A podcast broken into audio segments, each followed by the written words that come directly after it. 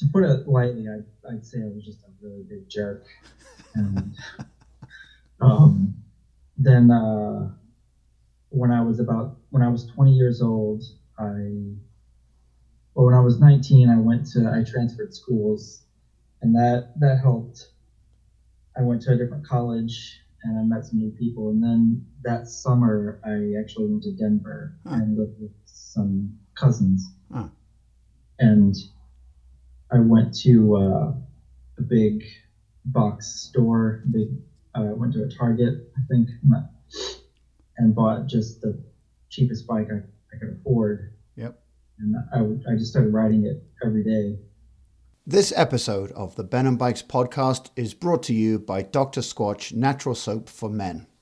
Let's face it, chaps, after a long day in the saddle, we stink. Now you can upgrade your shower game with Dr. Squatch Natural Soap. You want to smell like the forest? There's pine tar. You want to smell like the sea? There's nautical sage. And if you want to smell like you just got off a boat in the Caribbean, there's bay rum. Visit drsquatch.com. That's D R S Q U A T C H dot com for more detail. And now to this week's episode of Ben and Bikes.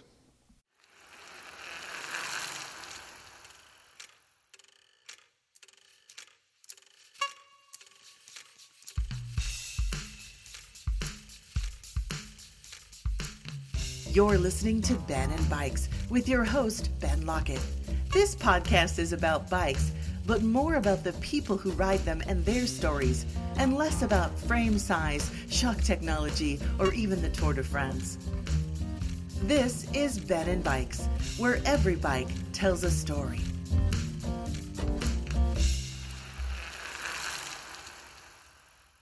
Receiving feedback from listeners is one of the most rewarding things about producing the Ben and Bikes podcast. It's a double bonus when those people want to share their bike story with me on the show. Back in June of 2017, I spoke with Robert Raymond about his experiences commuting to work in Florida, and you can find this episode on my website, benandbikes.com. Today, I'm joined by Sam Campbell from Illinois uh, Sam reached out to me via Twitter with the following message I might have a story to tell about bikes.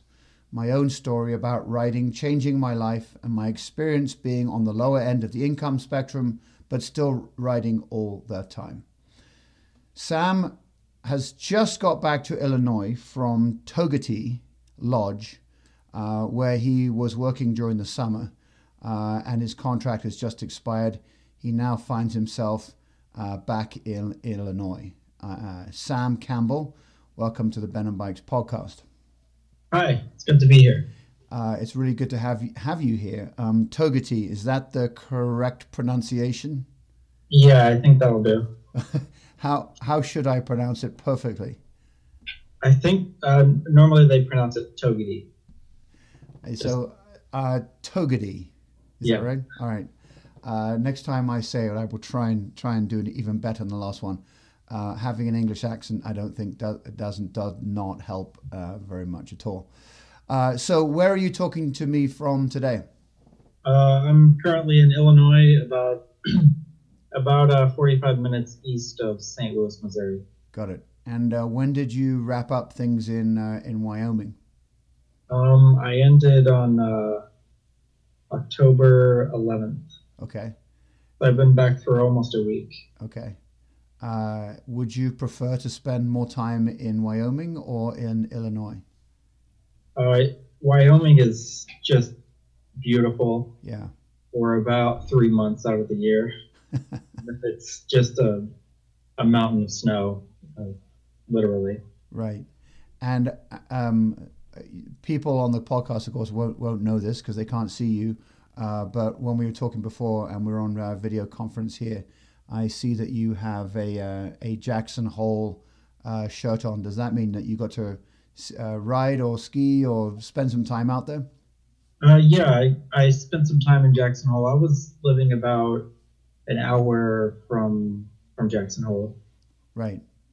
if you listeners, if you Google Togwotee uh, you will see some absolutely gorgeous pictures. I'll put some on the website uh, for this episode.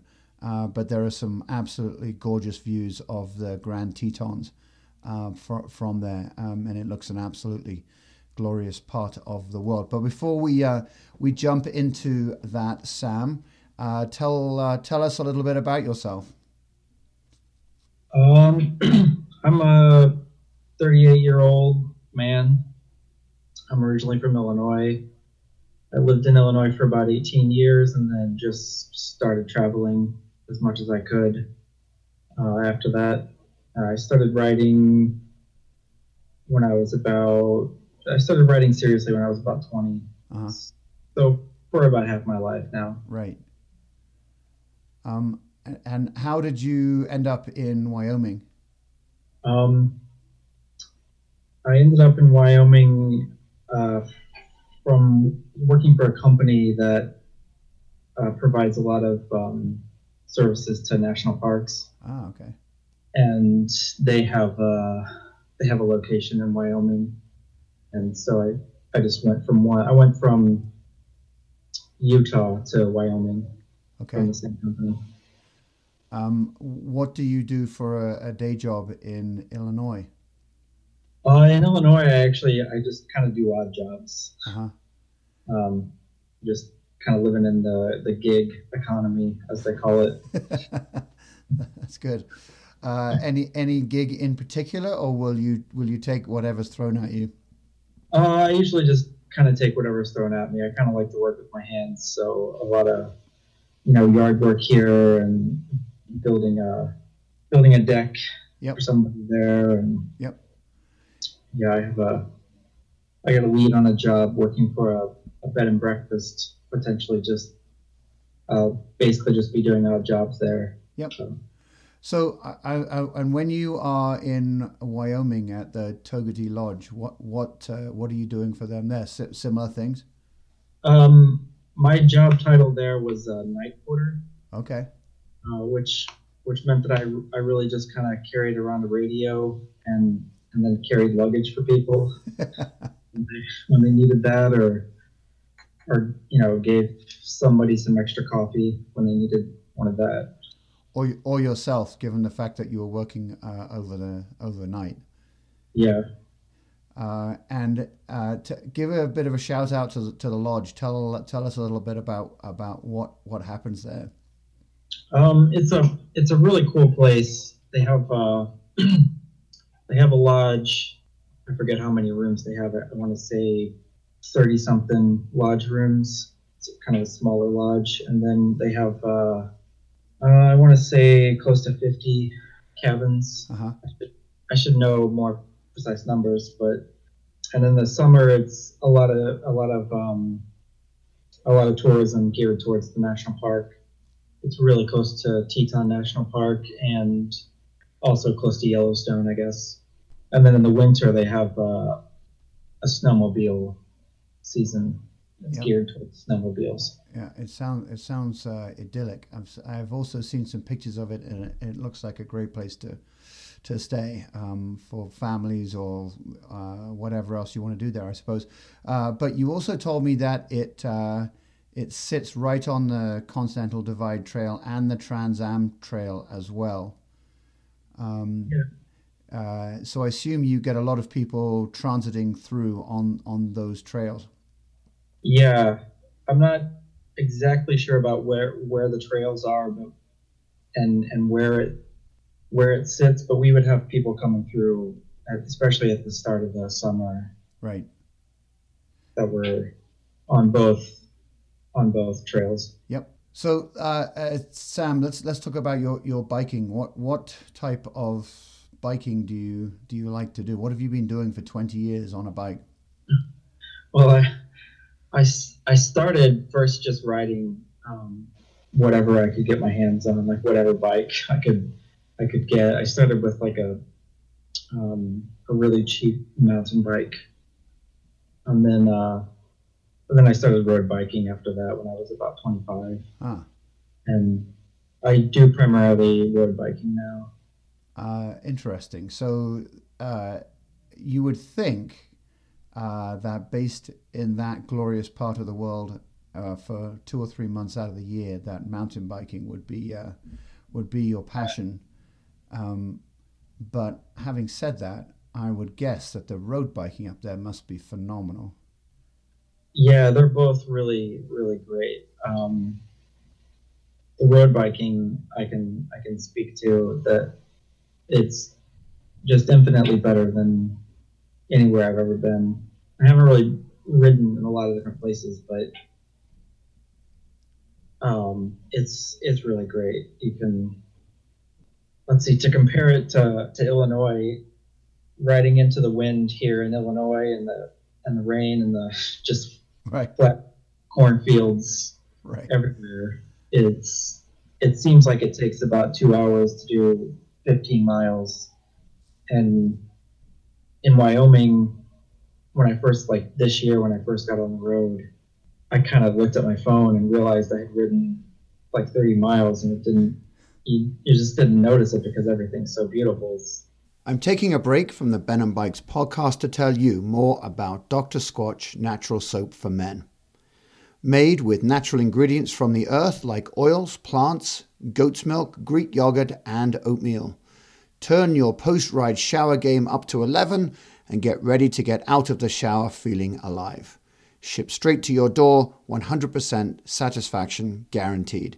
And if you sign up for monthly automatic soap delivery, you'll get free shipping on all orders. Visit drsquatch.com, that's drsquatch dot com for more details.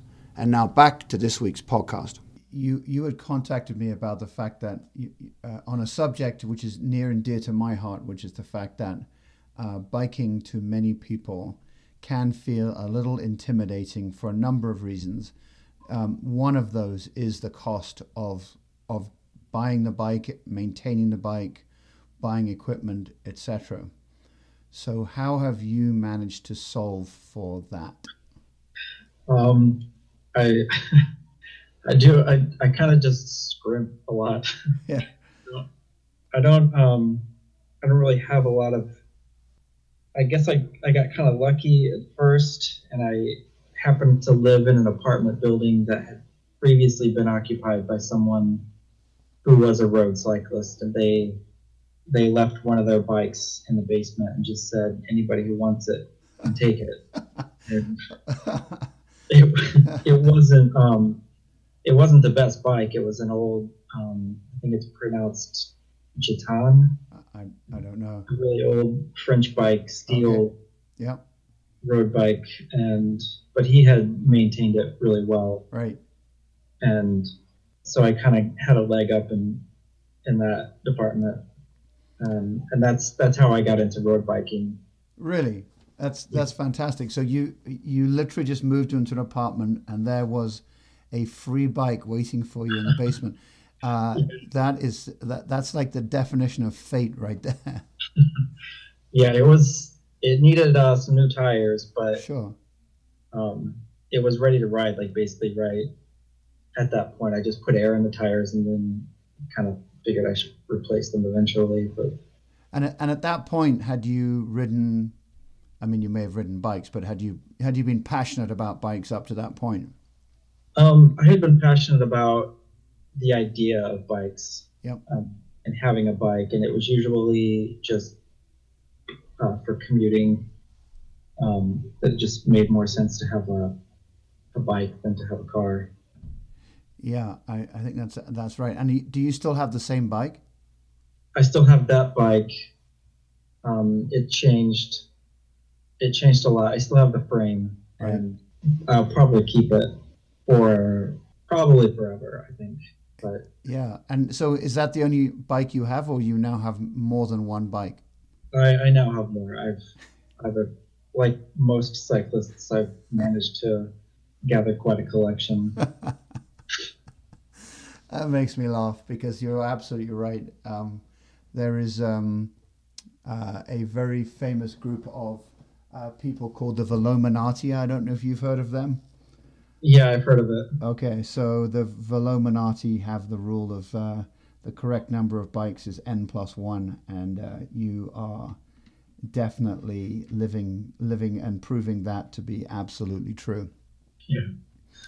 Yeah, absolutely. It was um, it was all I could do to not because uh, much of my summer was spent sort of budgeting and, and trying to to get a new better bike. it was it was it was really hard for me to not you you you know you're not you're not doing my case any any good here mate because uh, we were we were talking about you know how to make biking less expensive and you seem to be doing something completely opposite to that which which is which is music to my ears to a certain extent uh, and, and makes me giggle because uh, and no no matter what your uh, socio-economic background uh, if you ride a bike, you always want and will get another one.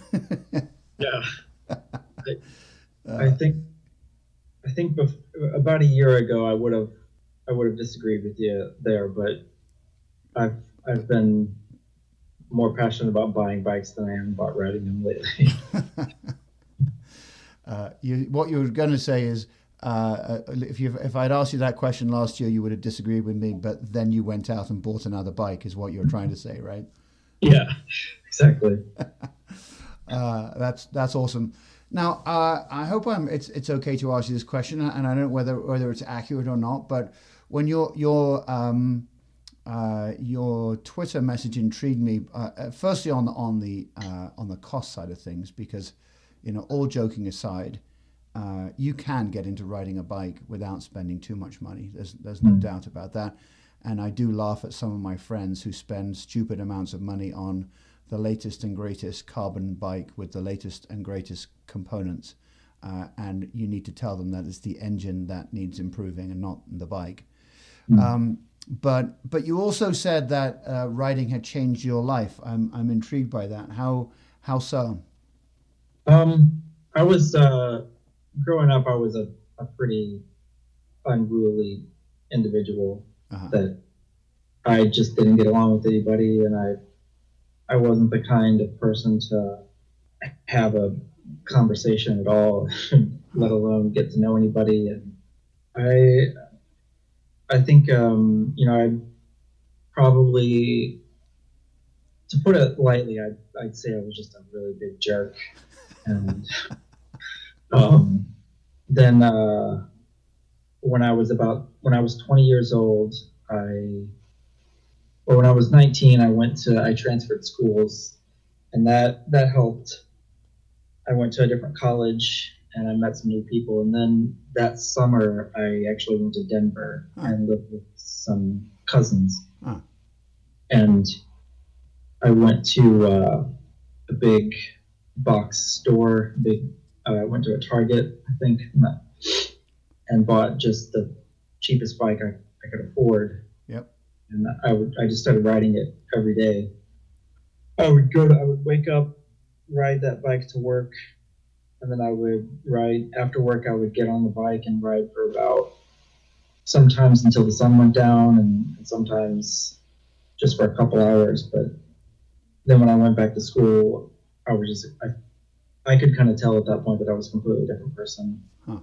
Uh, I was more social. I was just a you know nicer person. But I, I laughed more. That's phenomenal. And and you would attribute that to to riding a bike and. Uh, and... I think so. Yeah. I I mean there were some other factors. Um, uh, like I said, going to a different school um, yeah. and and new friends and spending time with family, like out in Denver.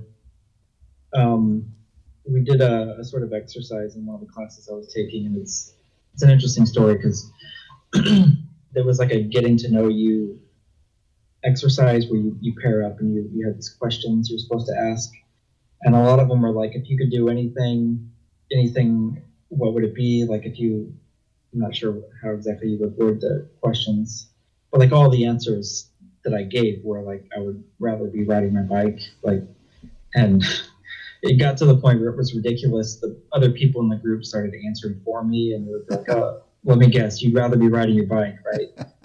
like, yeah, pretty much. Uh, Um, and and yeah, so I, I think I would attribute it to yeah. What what do you what do you think is that aspect of riding bikes that, that you get out of out of it so much? What, what would you what would you how would you categorize those?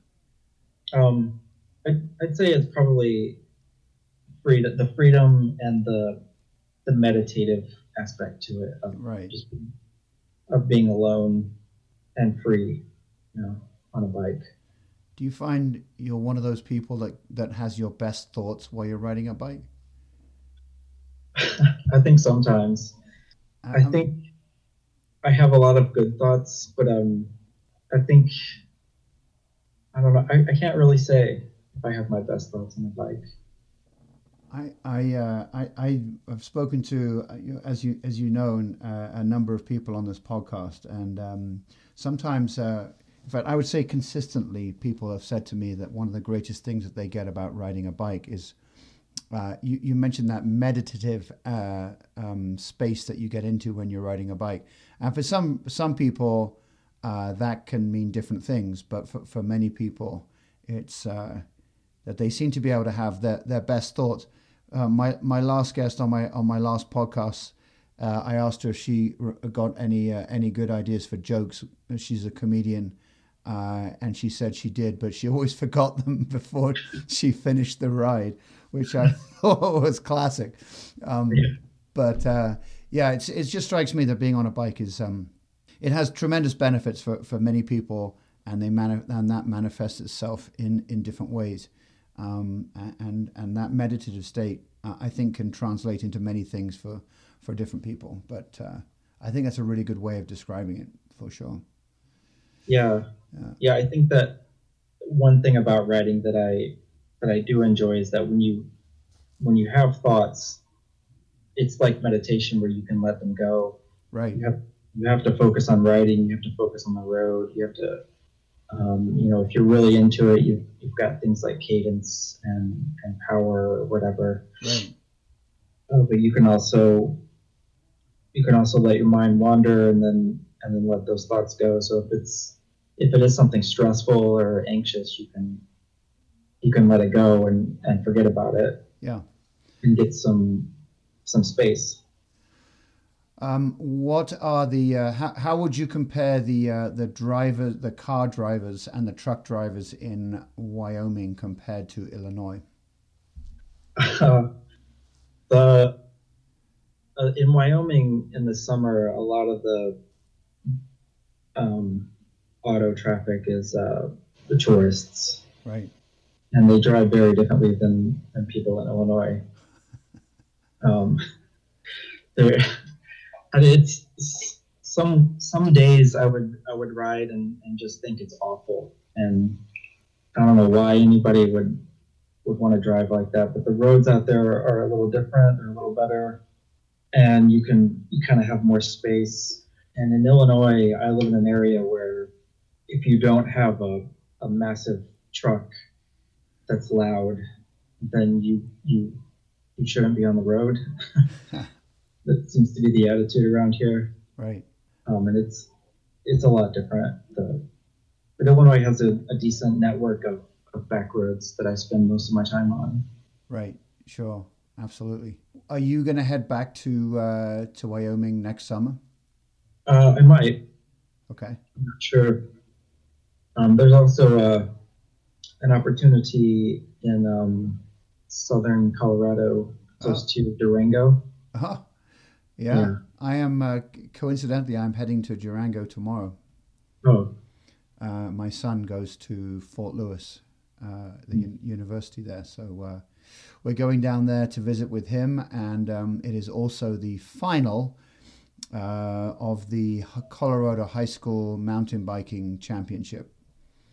Uh, Uh. so there will be about a thousand kids riding their bikes uh, down down there. So I'm a big part of of that uh, organization.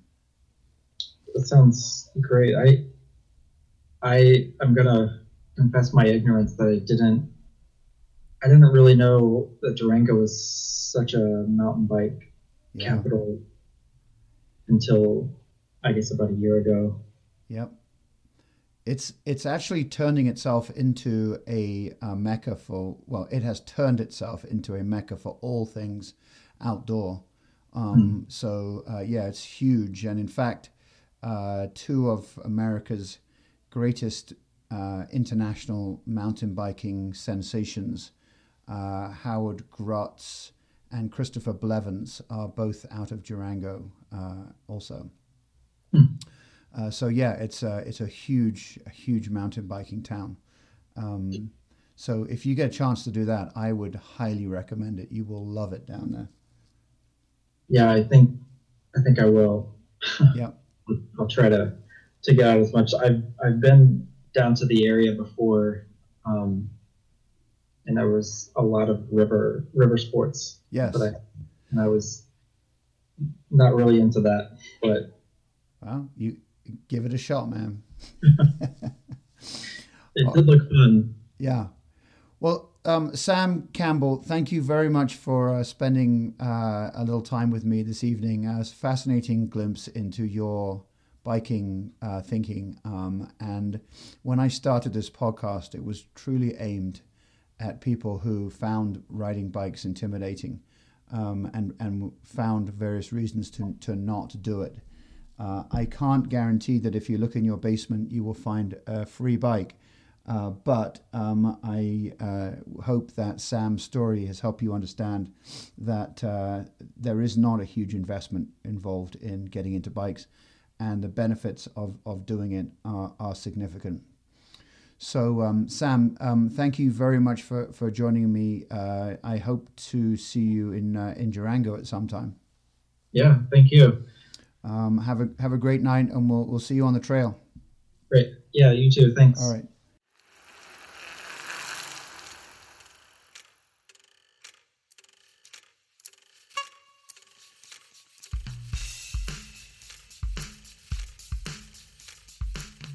You're listening to Ben and Bikes with your host, Ben Lockett. This podcast is about bikes, but more about the people who ride them and their stories, and less about frame size, shock technology, or even the Tour de France. This is Ben and Bikes, where every bike tells a story.